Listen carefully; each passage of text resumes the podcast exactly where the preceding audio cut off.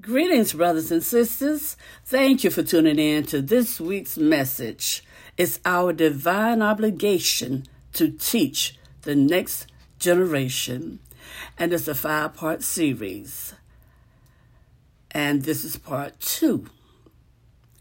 Scripture coming from the 7th, 8th Psalm, verses 1 through 8. Supporting scriptures will be coming from the 37th Psalm, verses 4 through 7, 22nd chapter of Proverbs, 6 verse, 14th chapter of John, the 6th verse, and Ephesians, the 6th chapter, verses 1 through 4. 7 to 8th Psalm, verses 1 through 8, reading from the New Living Translation, it says, O my people, listen to my instructions Open your ears to what I am saying, for I will speak to you in a parable. I will teach you hidden lessons from our past, stories we have learned, stories we have heard and known, stories our ancestors handed down to us. We will not hide these truths from our children. We will tell the next generation about the glorious deeds of the Lord, about his power and his mighty wonders. For he issued his laws to Jacob. He gave his instructions to Israel. He commanded our ancestors to teach them to their children, so the next generation might know them, even the children not yet born, and they in turn will teach their own children. So each generation should set its hope anew on God, not forgetting his glorious miracles and obeying his commands. Then they will not be like their ancestors, stubborn, rebellious, and unfaithful, refusing to give their hearts to God. Mm. Father God, we pray that you'll bless the reading and hearing of your holy word. We pray for the courage to always be obedient. And Lord God, we pray that you'll continually bless us with spiritual insight, wisdom, and understanding as we grow in the knowledge of you, Lord God, as we grow in the knowledge of your love for us, Lord God. This we pray in the precious name of Jesus, your Son, our Savior.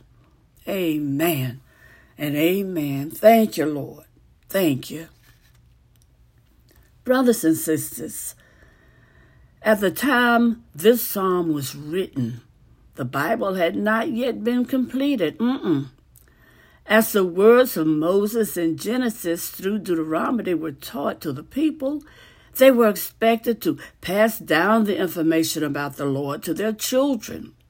They didn't have written copies of the scripture, so the parents taught God's truths verbally from one generation to the next. Think about it. Today we have the Holy Bible. Yes, the eternal Word of God, in which is written everything we need to know about the Lord and His instructions to us. What a blessing, huh? Now, don't forget, this is a divine obligation that we have to teach the next generation. Amen. Now, like the Israelites, we too have been entrusted with the responsibility to teach by instruction and example the truth of God's Word, which results in a desire to walk obediently before the Lord in the power of the Holy Spirit. Since both instruction and example are necessary, we got to have consistency between what we say and what we do if we hope to pass down God's truth to the next generation. Amen.